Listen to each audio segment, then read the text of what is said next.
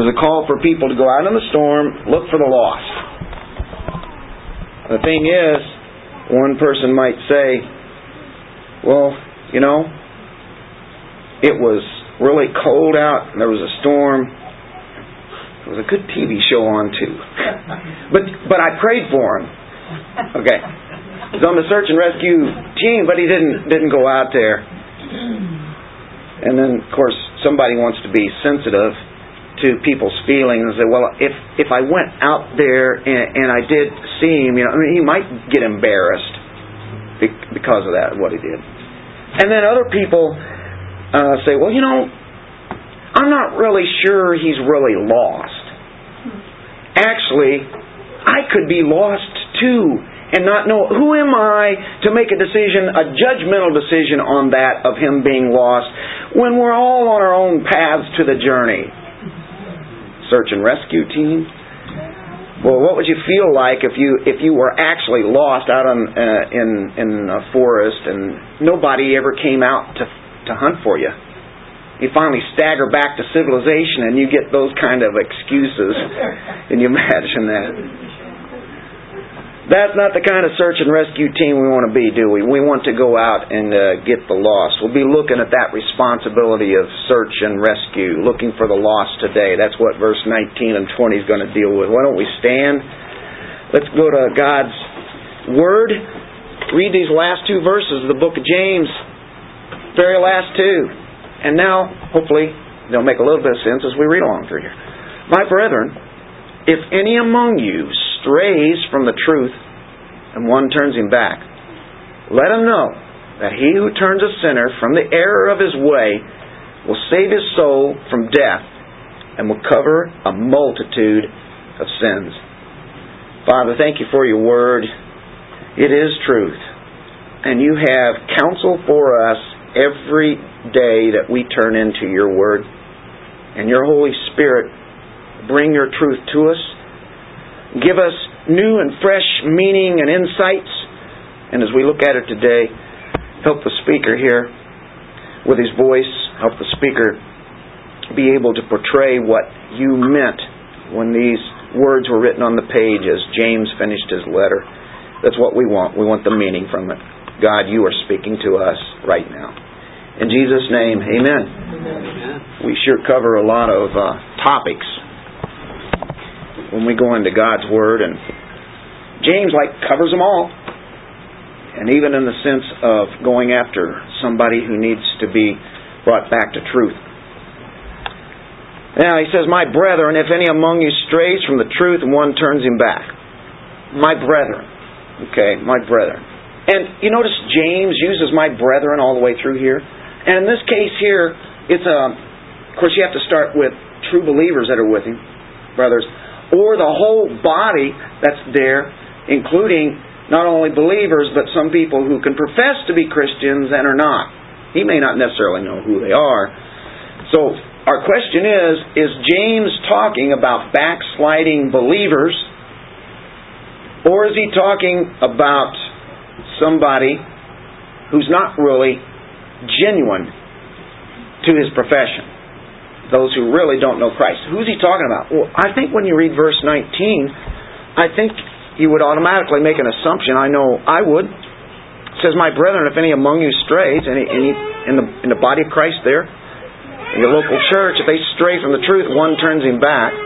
He says, If any among you, among you, and you, and you would think, well, that would be a believer, and that would be okay to think that, but the thing is, when we get into verse 20, we run into a situation that maybe helps us understand a little bit better. It says, Let him know that he who turns a sinner, and we'll get into that word, from the error of his way will save his, here's a key word, soul from death and will cover a multitude of sins.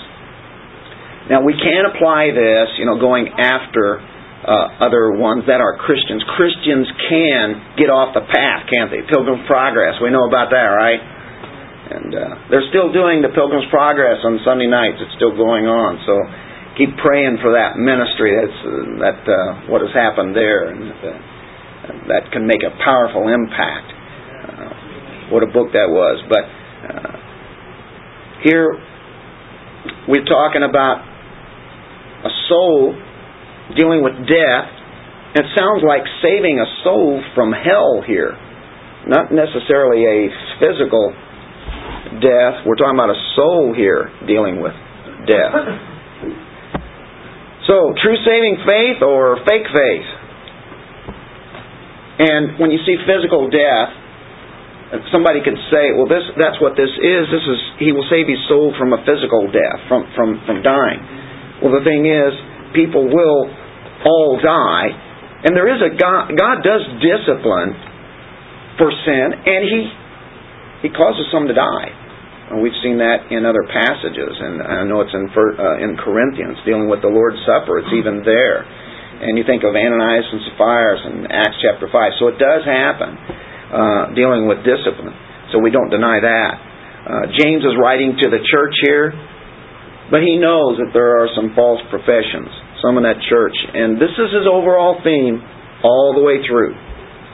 And James really says that your life, your Christian walk, really is a life of good works. He talked about the Word of God, the Word of God implanted in us.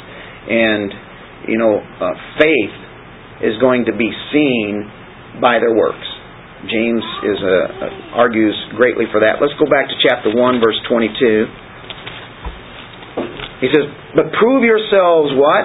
Doers of the word. Show yourself that you're Christians by doing the word and not merely hearers who delude themselves. See, right there. There are hearers who delude themselves, really not true. But there are ones who are true, they prove that, and they do the word. Uh, chapter 2, verse 14. What use is it, my brethren, if someone says he has faith, but he has no works? These are familiar, aren't they?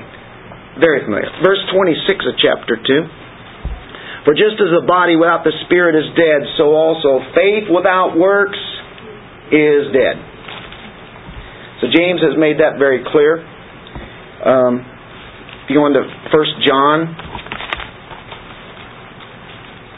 John does that all the way through. It's nothing but test all the way through, whether one's a believer or not. Uh, if you look in James 2, verse uh, 6, the one who says he abides in him ought himself to walk in the same manner as he walked. Now we'll go to uh, chapter 3, verse 7. Little children, make sure no one deceives you. The one who practices righteousness is righteous. And that's part of his life. He practices, that's part of who he is, is what he does. Just as he is righteous. The one who practices sin it means he, it's just constantly doing that. That's a part of his life. Is of the devil. For the devil has sinned from the beginning. The Son of God appeared for this purpose to destroy the works of the devil. No one who is born of God practices sin because his seed abides in him and he cannot sin because he is born of God. Now, in, in earlier in First John, it talks about that we are to confess our sin. Here it's talking about practicing sin. It's still ongoing. That's a part of your life. That's what you. You are the, still the sinner, uh, unconverted. And that's what First John puts forth. Black and white. Just boom, boom. That's the way it is. Now let's go to Matthew 13. Matthew 13 is the parable of the soils. You have the four soils there. Of course, 13 is known for those that those great parables.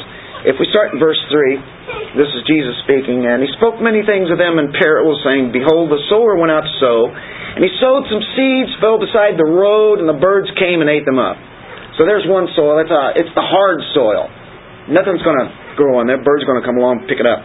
Others fell on the rocky places where they didn't have much soil. Immediately sprang up because they had no depth of soil. But when they um, when the sun had risen, they were scorched, and because they had no root, they withered away. Then others fell among the thorns, and the thorns came up and choked them out. And then here's their fourth soil. And others fell on the good soil. Yielded a crop, some a hundredfold, some sixty, some thirty. He who has ears, let him hear. Check this out. Examine it. says, listen to this. You really need to look at it. Uh, if we skip to verse 18, kind of get an explanation of it now. Hear then the parable of the sower. When anyone hears the word of the kingdom and does not understand it, the evil one comes, snatches away what has been sown in his heart. This is the one on whom seed was sown beside the road, on the hard ground. The birds come up, get it, snatch it out. The one on whom seed was sown on the rocky places, this is the man who hears the word and immediately receives it with joy, yet he has no firm root in himself, but is only temporary, and when affliction or persecution arises, because of the word, immediately falls away. Things are going good. This is great. It's great to be a Christian. Yeah, man, I'm a Christian. I love it, man. This is super, man. I love it. I wouldn't be anywhere else now. And then, boom, a trial comes along and they're out of there because of the Word of God. They stood for the Word of God for a moment and they got ridiculed and they took a hike. Gone. And the one of whom seed was sown among the thorns, this is the man who hears the word. The worry of the world and deceitfulness of wealth choke the word and it becomes unfruitful. So there's um, the uh, the thorny ground falls on the thorns. It's the worries, all the things, and people are after the money, and so they go after that, and you know they're they're concerned about themselves, and they take a hike out too. And then verse 23, the one on whom seed was sown on the good soil. This is the man who hears the word and what? He understands who indeed bears fruit, brings forth some a hundredfold, some sixty, some thirty. There's a parable of the four soils. There's only one soil out of those four soils that's any good. God prepared that soil. And that, that is one who is a genuine believer. All the other ones are not. They made professions, but whenever the time came, they couldn't stand up for the faith, and they were out. They left as 1 John 2 says. And that's what James is saying right here. There were many who were leaving whenever they the word of God came to be the most important thing. It's either the word of God and what he says or what the world is saying. The straying one. That straying one may be one who's on the rocky soil. He's he's a believer, quotes. He believes in God, believes in Jesus, but he's or you have a thorny soil believer. Neither type is truly saved, and they don't bring forth the fruit. If you don't have fruit, then it shows that that tree is dead. There's nothing there.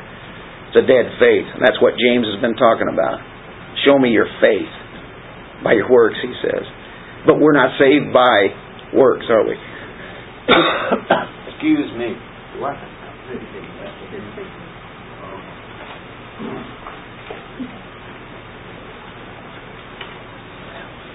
Sorry for the water break. I'm going to get through this today. I'm going to make it with God's in His strength. Yeah, keep praying. To grab it here. Uh, when we talk about not a genuine Christian, uh, of course, like I say, there are many who interpret this as uh, actually a true Christian. He's a backslider. He's gone astray. You know what? I can understand that because I've probably flip flopped down through the years on this, and I can see why people take that view. I really can. I know exactly why they're saying it, and it can be done in a way. But I think legitimately, what it's being saying when you put those two verses together, that you're dealing with a soul uh, that's going to be in, in death uh, and I truly think that that's dealing with hell. I think it's certainly viable. Uh, why this could be, it could be a right interpretation. I, I could be taking this wrong. But I think what we're going to do is we're going to take this dealing with the one who is not a Christian who strays. As James gives a warning here, and here's what we as Christians are, are to do about that. The focus of this, uh, of this passage really is uh, one who is spiritual is to go after one who is in error. Whether they're a believer or not, sometimes you don't even know. Most, a lot of times you don't. I thought they were a believer. Man, the things that they've been doing and saying and acting and everything, and And some of the statements that they've made, they might even say, I don't even believe in God. I'm an atheist now. What do you do with that? Well, now I have to take for what they're saying now. If that be the case, if that really is the case, they need evangelism. They need the gospel. We want to turn them back to the truth. If they are a Christian, then there are many passages that deal with that, and I can think of Galatians 6 uh, for one.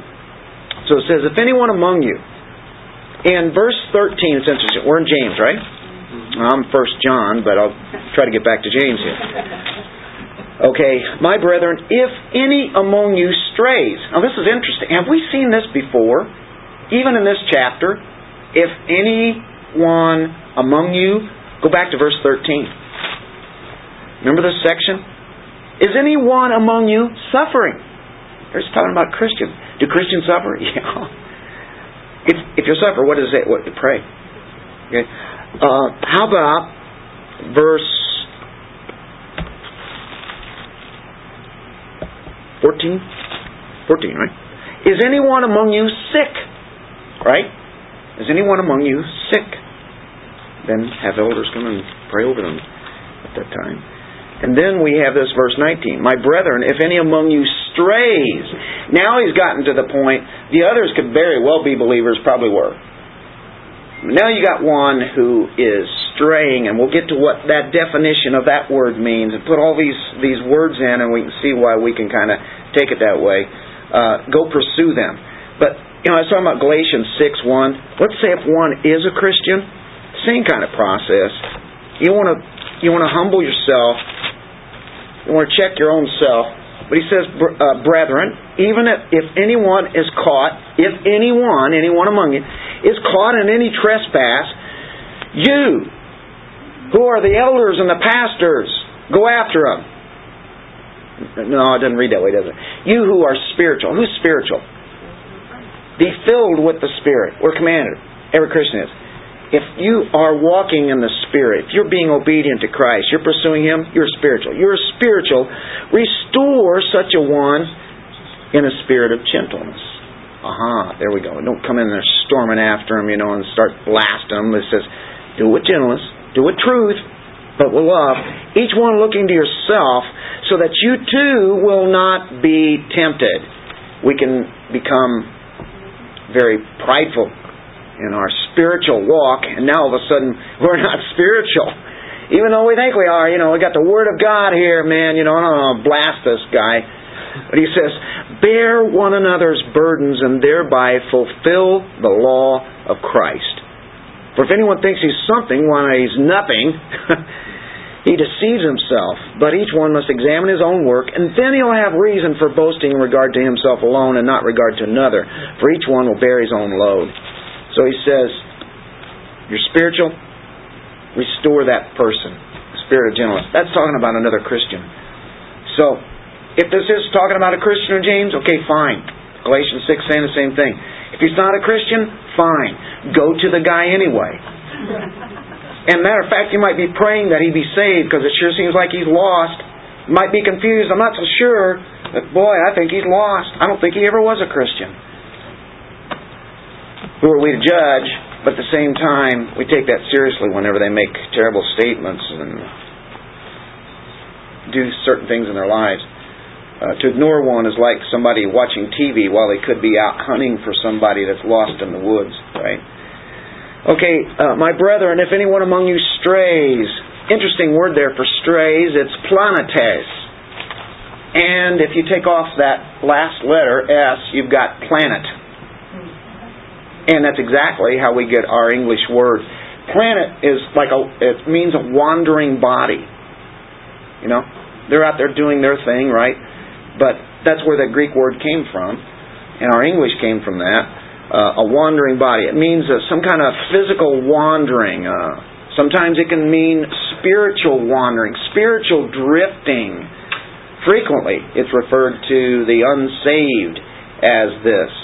Uh, the unsaved are said to wander. They're said to stray. A lot of passages dealing with Old New Testament on that. There are people who will wander from the truth. That's what he says here. If anyone among you strays from the truth, planetes, to wander, to stray off from the truth. They had the Word of God taught around them, but they wandered off. That's, that's the thought. Wandered from the truth.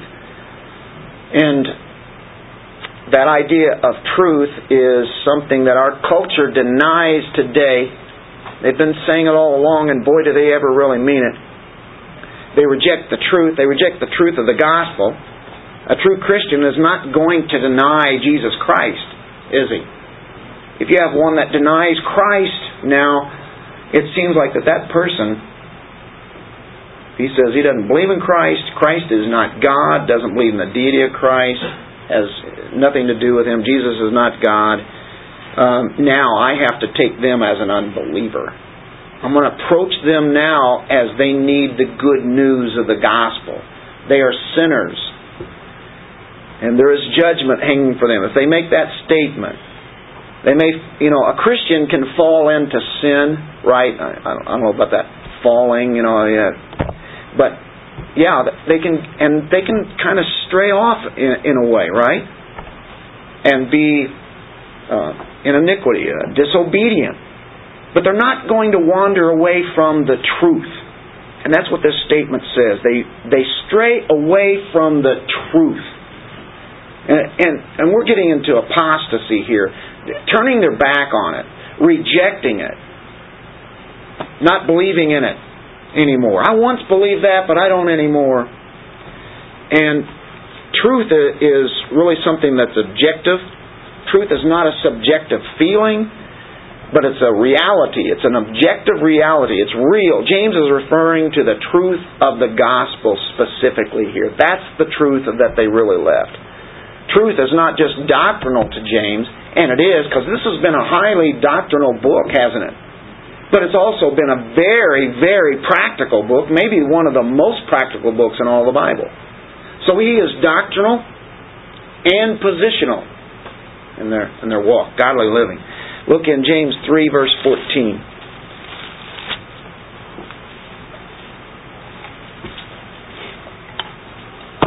But if you have bitter jealousy and selfish ambition in your heart, do not be arrogant and so lie against the truth. Boy, he hits hard with that, doesn't he?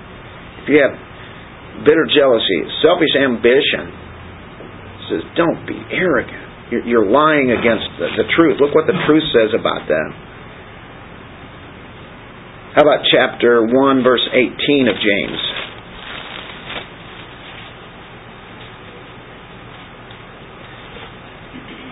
in the exercise of His will, He brought us forth by the what? The word of truth. Matter of fact, that brought us forth means that's how we were born again. To be brought forth. To be born again. To be converted. He brought us forth. How did He do it? By the word of truth. So that we be a kind of first fruits among His creatures. That we are fruit of Him when He makes us born again. Jesus said in John 8:31 This is about truth here. John 8 So Jesus was saying to those Jews who had believed him, they said they believed him, if you continue in my word, then you are truly disciples of mine. There is a key word there, if, and I don't want to go around scaring people, and uh, it's a matter of works now from here on out. And if you do a particular sin, then you're going to lose it because we don't believe in losing salvation. We believe in eternal security. Uh, because of all the scripture that says about it, don't have the time to go through that. But he says, now this is on the other side though. If you want to show, if you want to show outwardly that you're a believer, you're going to have works. James says. Jesus says along the same lines, he's saying that you abide in my word. You live in the word. You live it out. You not only say you believe the word and you read it, but he says you continue. You continue in my word. It's a part of your life. If you show that, that'll show that you are a believer. You will not lose it because you have it. If you didn't have it in the first place, you really don't lose it, do you? Because you never had it talking with people who say they believe in losing salvation, And you finally get them to the point. You, you, you, show them Scripture where it shows that, you know, we're in the Father's hand and we're in Christ's hand. He's the good shepherd and he's not going to lose any. And, you know, my goodness, Romans 8, the whole chapter, Romans 8, you know, and we're there forever. For We have eternal life. You know, John, the book of John's all the way through there dealing with that. But to the ones who say you can lose salvation, you go through those passages and they'll say, but, but, and they'll take you to Hebrews and say, exactly. And in Hebrews it says, if you, you say, well, see it me, it's all up to you. Now salvation is all about God, isn't it? We can't do anything to gain salvation. But because you're a Christian, now you will do these things. And in Hebrews, that he's showing who's true and who's not. That's the whole idea of Hebrews. It's just like what James is saying. It's and James is writing to Jews. And then of course John, he says the same thing, black and white. So all those writers saying the same thing. There's Jesus saying the same thing. If you continue, if you abide in my word, if you live in my word, if this is a part of your life, you're mine. It shows you. It shows on the. This is the result of it. We never worked for it.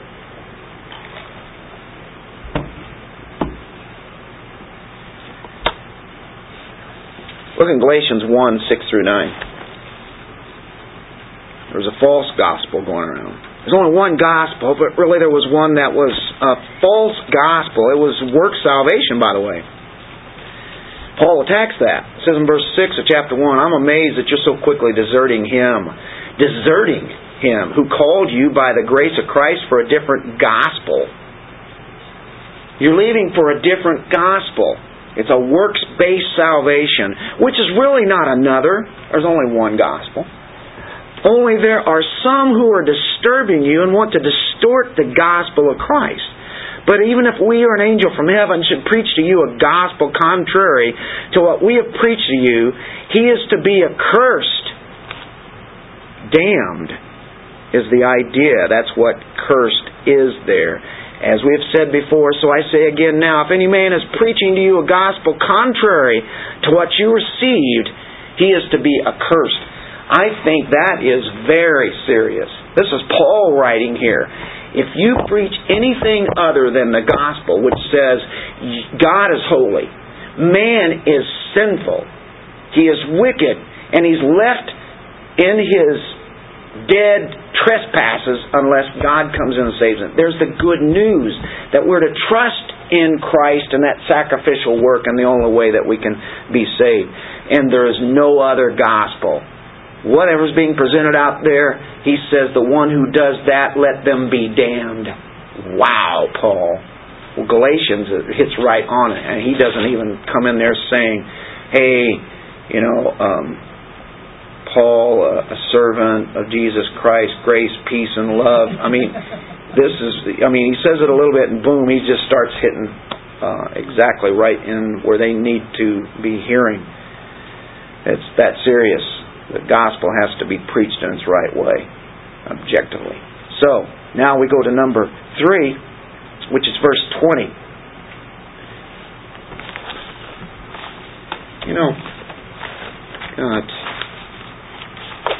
found it. Miklos, I want, I want to say thanks for putting this on the Facebook. You don't even know what I've got, probably right here in my hand, and then again you may. Um, but you put up a post, and it was really a, it took took a will take you to an article dealing with a guy that's out of a group that we all have been amazed by, and and they've put out fantastic music. Their lyrics are great. They've had award-winning gold records. Uh, back in the 90s, they were the hottest thing going. Uh, they've been around a long time. They're still around. I have to wonder uh, if they will be supported much by Christians. I hope they're not. If they continue in what they're doing, at least uh, uh, this one I'm talking about, his name is Haseltine. He's the founder, co-founder of the group Jars of Clay.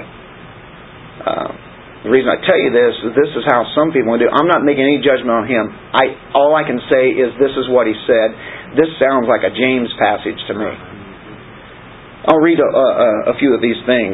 Two years ago, the uh, JARS co-founder wrote in a blog post that he was tired of carrying evangelical expectations on his shoulders. And well, you can say, well, he's tired of the weight that's been put on to him because, you know, there's stars and everywhere they go they have people flooding after them.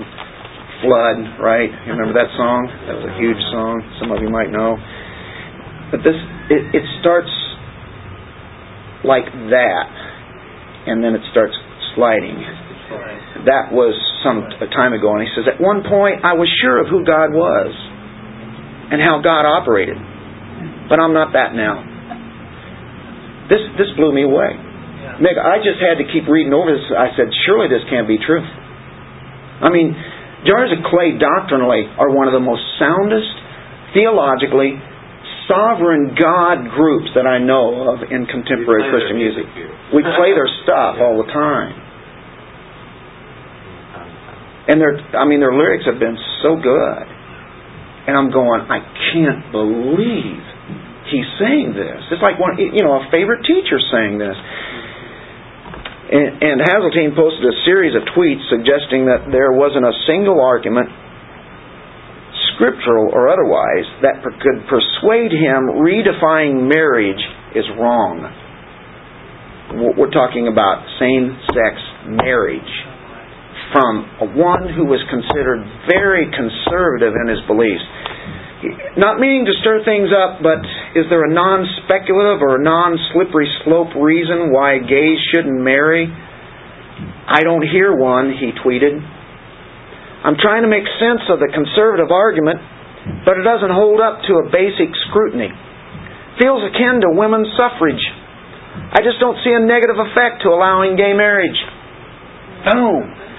The world has gotten to him, hasn't it? he believed this. Would he said this five years ago? I doubt it. Mm. The social media bombshell surprise then angered the group's fan base. Now the writer comes on and says this. Many of whom had followed the band's massive rise to stardom, three Grammys since the 90s. Want to know a good reason for opposing sex marriage? People wrote back, How about what God says? That's what they did. A lot of people fired off references from the New and Old Testament, reiterating God's views of sexuality. Haseltine shrugged them off, explaining, I don't particularly care about Scripture's stance or what's wrong. I, I, I really couldn't believe this. I care more about how it says we should treat people. Tweeting Scripture verses to settle my questions of gay marriage isn't helpful. Simple answers to complex questions. That only made matters worse. What did he say with, about the Word of God? What did he say here? What did he say about the truth? It doesn't matter. It's about their feelings. And we gotta feel, we gotta love them. That's true. We, gotta love them, but we do it with truth. He took all the truth out. He, you know, he just said, I don't care what the Scripture says. I don't care what it says. Here's what I think what we need to do. Man, that reeks of somebody who's a fake Christian. Now, he may not be. Okay, he's taken aside a, a gay marriage. What he said about Scripture now has hit me right blasted in the face because it's too clear. And what he later said, maybe I, I said it wrong in the way that I did it, but I still mean basically what I say. You know, like maybe I shouldn't have said it about the Word of God, but he made people mad. It's going to be hard for them to go at concerts, I think, uh, amongst Christian crowd. Uh, and I, I think uh, their music has been taken off uh, a lot of radio stations and such. that's uh, just one example of what we're seeing in the church. Exactly. Among pastors, among church leaders. Among pastors are starting to take that view churches taking that view and say, well, those are the liberal ones. Now we're, we're talking about extremely conservative people. That reminds me of, uh, I was listening to John MacArthur the other day, um, and he has a sermon titled Foolishness of God, but he talks about how man's philosophy always kind of wins over God's revelation, and some of what you read in that letter makes it sound like he's turning to man's philosophy versus God's divine revelation. And so it's like, it's just kind of crazy how it just kind of happened, you know? That is, that's exactly what's going on there. And it's, and it seems like it's right. It seems like that's the loving, that we'll just go ahead. Listen, that's, that's the key point though, it's, and it's about the Word of God and what God said, what, you know, is stated very truly.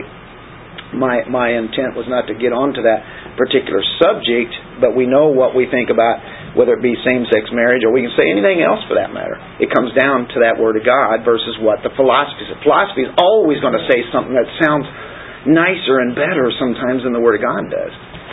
It can be very clear. So, anyway, um, yeah, thank, thanks for that, putting that on there. I, I would not have known otherwise, uh, but that was sad. That really kind of uh, disturbed me that at that time. Well, let's look at verse 20 let that one who strays from the truth, want is to go to him and turn him back. Let him know, let that person who, who turns one back actually says, they've turned a sinner, key word, from the error of his way, will save his soul from death and will cover a multitude of sins. Here's the results of restoration that we'll look at in verse 20 here. Um, key word, sinner. Now, I don't want to be real legalistic about it, and, but every time in Scripture, it's always used of the unregenerate. Never will you see it where it is talking about a believer. Now, do we still sin? Yeah, we do. We battle it. We have to be honest. We struggle against sin. We war against it. Sometimes we lose some battles. We don't win those battles all the time. But in Scripture, just by going with Scripture, it's speaking of an unbeliever, a hardened unbeliever. We're talking about one who is openly defiant against the law of God, the Word of God, ignores the standards of morality, just like this case here. I'm not saying Haseltine's uh, not a Christian. Uh, boy, something has really happened. That's severe. I almost take it as he's spurning the Word of God. He did. He said it. I don't care what the Word of God says. We're, we're talking about somebody who denies Scripture. He's an openly bad person, evil character. It's apparent to everybody he's wicked. Okay, this is talking about, in this sense, that that is one who's unregenerate. Uh, let's trace through some scripture dealing with the word sinner. And these are ones that really stick out. There are many of them. Genesis 13 13. Now the men of Sodom were wicked exceedingly and sinners against the Lord. Well, that's an easy one, isn't it? Oh, wait a minute, what are we in today? We're in Sodom and Gomorrah, folks. We really are. Look what kind of people they had at that time. All right. Uh, Psalm 1, verse 5.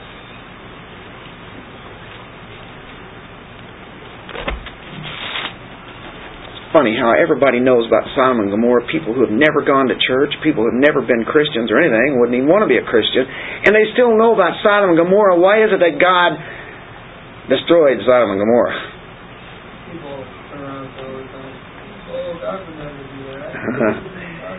God will have to apologize to Sodom and Gomorrah if He doesn't judge our nation because we're doing the same thing. Therefore, the wicked will not stand in the judgment, nor sinners in the assembly of the righteous. Who are the wicked here? Well, they're unbelievers, right?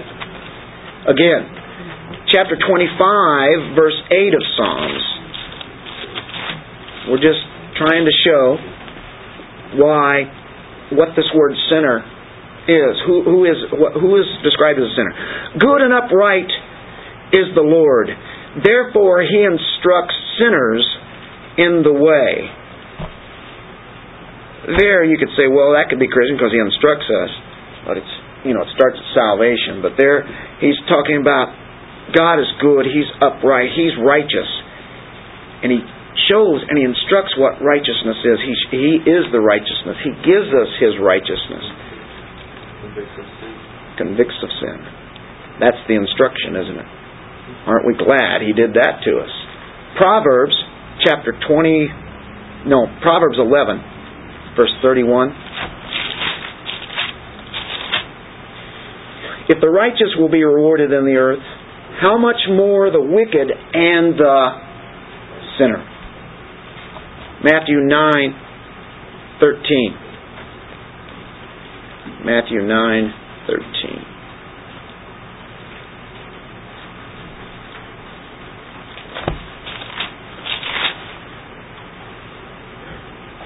But go and learn what this means. I desire compassion and not sacrifice, for I did not come to call the righteous, but sinners. There's salvation right there. He came to call the sinners that they would be righteous, that he declares them righteous, makes them righteous. Luke 7:37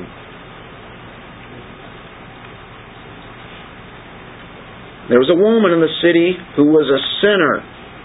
And when she learned that he was reclining at the table in the Pharisee's house, she brought an alabaster vial of perfume, short on time, but she shows right there, there's a conversion that happens here. But she realizes her need, and she's before the Savior right there, anoints him. Uh, Luke 15, verse 7, dealing with sinners. I tell you that in the same way there will be more joy in heaven over one sinner who repents than over 99 righteous persons who need no repentance. And we're talking about for salvation. 99 who are um, righteous, they're believers, and then you have one here uh, who's a sinner. And how joyful that is when that one is converted. Uh, John 9, verse 16. A lot of verses dealing with the sinners, isn't it? Therefore, some of the Pharisees were saying, This man is not from God. Were, this is Jesus they're speaking about. You know what they call him? Because he does not keep the Sabbath. But others were saying, How can a man who is a sinner perform such signs? So they're saying, Wait a minute, how can, how can you call him like a sinner when he does these signs, though? They were saying he was really a, an unbeliever. He's outcast from them as far as their view was. Verse 24 So a second time they called the man who had been blind and said to him, Give glory to God. We know that this man is a sinner. Jesus is a sinner. He's not a believer. He's not really from God. Romans 5, verse 8. But God demonstrates His own love toward us in that while we were yet sinners, what were we? We were sinners. We sin today as Christians, but we're not the sinners. We're not that same group that was before Christ. Goes on and on.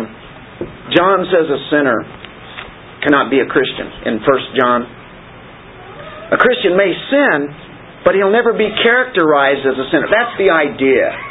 We are not characterized as sinners anymore. That's not our nature.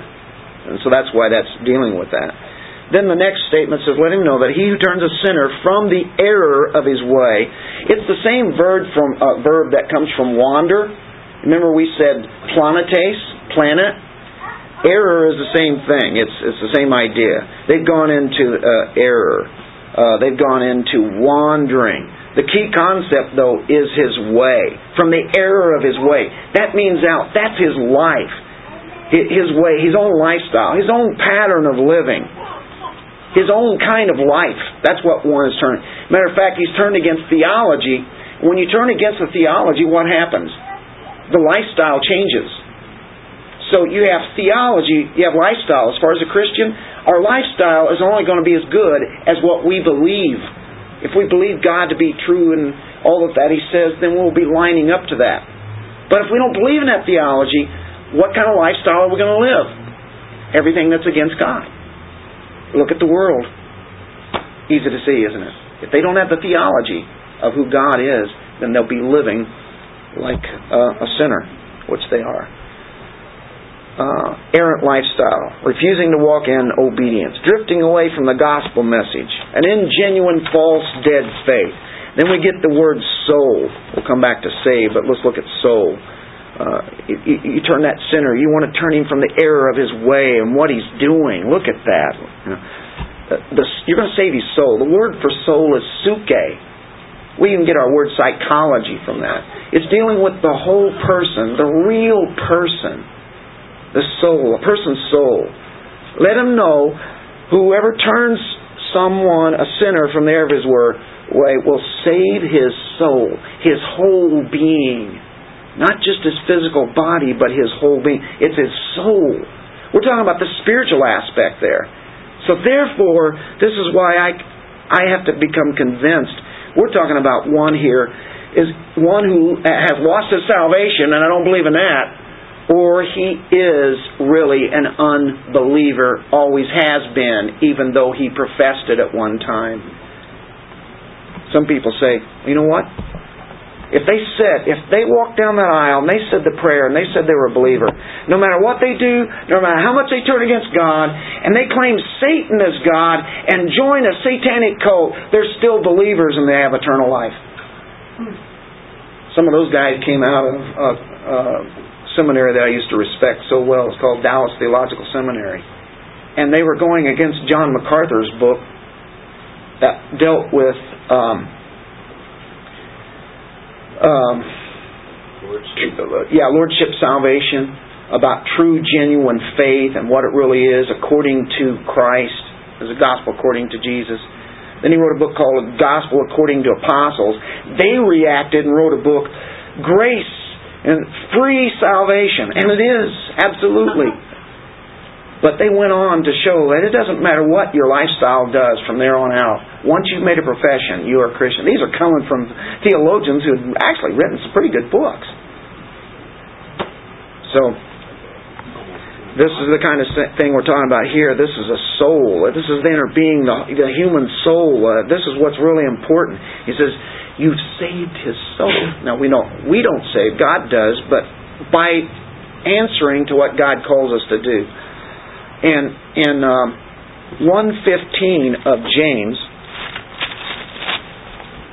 why does time fly by on Sunday mornings so quickly? 115, then when lust has conceived, it gives birth to sin. And when sin is accomplished, it brings forth death. If we don't have the good news, if we haven't been converted, eventually sin will bring us in to death or hell. It's the natural course of the unchecked sin that ends in spiritual separation from God. I have a lot of verses, and they're all up there. Um, you see them, Ezekiel, it's dealing with death, and Romans, and Proverbs, and Revelation, and those are all over the place. Uh, do you realize their eternal soul is headed for death? Caring for a multitude of sins. Turning back the sinner. He who turns back the sinner. Epistrepho. It, it means that, to turn around. It means to turn back. It means to convert. Sin just keeps on accumulating and accumulating. How many sins does it take? One. Uh, the nature has already got us there, but um, you know, when, when you think of this covering a multitude of sins, it just more and more and more, it just stacked up against us. God will use on that judgment day to one who is not a believer. And they'll just, they're, what they're doing is accumulating. But here it says, He will cover a multitude of sins. Um, he for, forgives all their sins. If a professing, professing believer persists in sin, you don't want to assure him that he's eternally secure. If he's just a prof, uh, professing and he is living absolutely in sin, the Bible never gives that kind of comfort to an unrepentant person. Oh, you're okay, don't worry about it. Paul says to examine ourselves as if we are in the faith. Um, but we want to turn back. We have the, um, in 2 Corinthians 5.18, the ministry of reconciliation. Let's look at that for a moment. 2 Corinthians 5.8. Here's what you have as a Christian. You are to reconcile the lost to God. You, matter of fact, you're commanded to do that. Now, all these things are from God, verse 18, who reconciled us to himself through Christ and gave us the ministry of reconciliation. Namely, that God was in Christ reconciling the world to himself, not counting the trespasses against them, and has committed to us the word of reconciliation. To reconcile them back to God. Mankind can be reconciled. And that's the ministry we have. And and we want to restore a sinner. And um, and we don't want to and we want to be careful about not revealing their sins. It doesn't need to be seen outwardly anymore either, does it? God forgives those sins, but now that they are out of that sin, now it doesn't even have to be talked about. You've covered over the sins. You don't talk about that anymore. You talk about how they can be free in Christ. The word save there is sozo. It's a word for salvation. It's the most common word in the New Testament for salvation. We are the instrument that God uses to bring about the goal of turning people from being sinners to salvation and having forgiveness of all the multitudes of sins that they've done cast away as far as the east is from the west. We want to be converting people in, in God's ministry. That they be saved, that be saved from their sins, that they would be what? Forgiven people. Isn't that the best thing that you can think about? We are forgiven. Amen. And you can say that to all other believers. We're forgiven. We know we sinned. We know we were sinners. The extent of the forgiveness here is really impressed upon us. He will cover a multitude of sins. And I'll finish with this verse, I promise. Psalm 32 1. Psalm 32 1. It's a great verse. I had it underlined, so I have to use this one. How blessed is he whose transgression is forgiven. How happy, how blessed we are. Aren't you glad to hear that? Isn't that great news? Despite all that guilt we used to have and maybe even carry sometimes in our walk in the Christian life, we're forgiven. Whose sin is covered. That was the idea of the Old Testament sacrifice. It was a covering of the sin. Ultimately, it was taken away. Forgiveness. We've been forgiven. And that's what we want to tell others that they can be forgiven if it doesn't seem like if it seems like they're lost. We are the search and rescue team. You're on the team. Search and rescue. Father, we thank you. Praise you. Glorify your name. You are holy indeed. Lord, what a task we have as ministers of reconciliation. You've given us the good news to carry to some people who think they are believers and they're not. Also, we have that same thing for Christians who have fallen, and we want to come alongside and encourage them. Thank you for this day, Lord, and we thank you for all the, the mothers who have given their lives, have poured their lives into their kids, are pouring right now, or have poured, or continue to pour. As long as their mothers are mothers, they will continue to do that. What a blessing they are, and they know full well that that is a high calling. What a ministry it is to be in a position of being a mother. Thank you for them and being so faithful to this church. In Jesus' name we pray. Amen.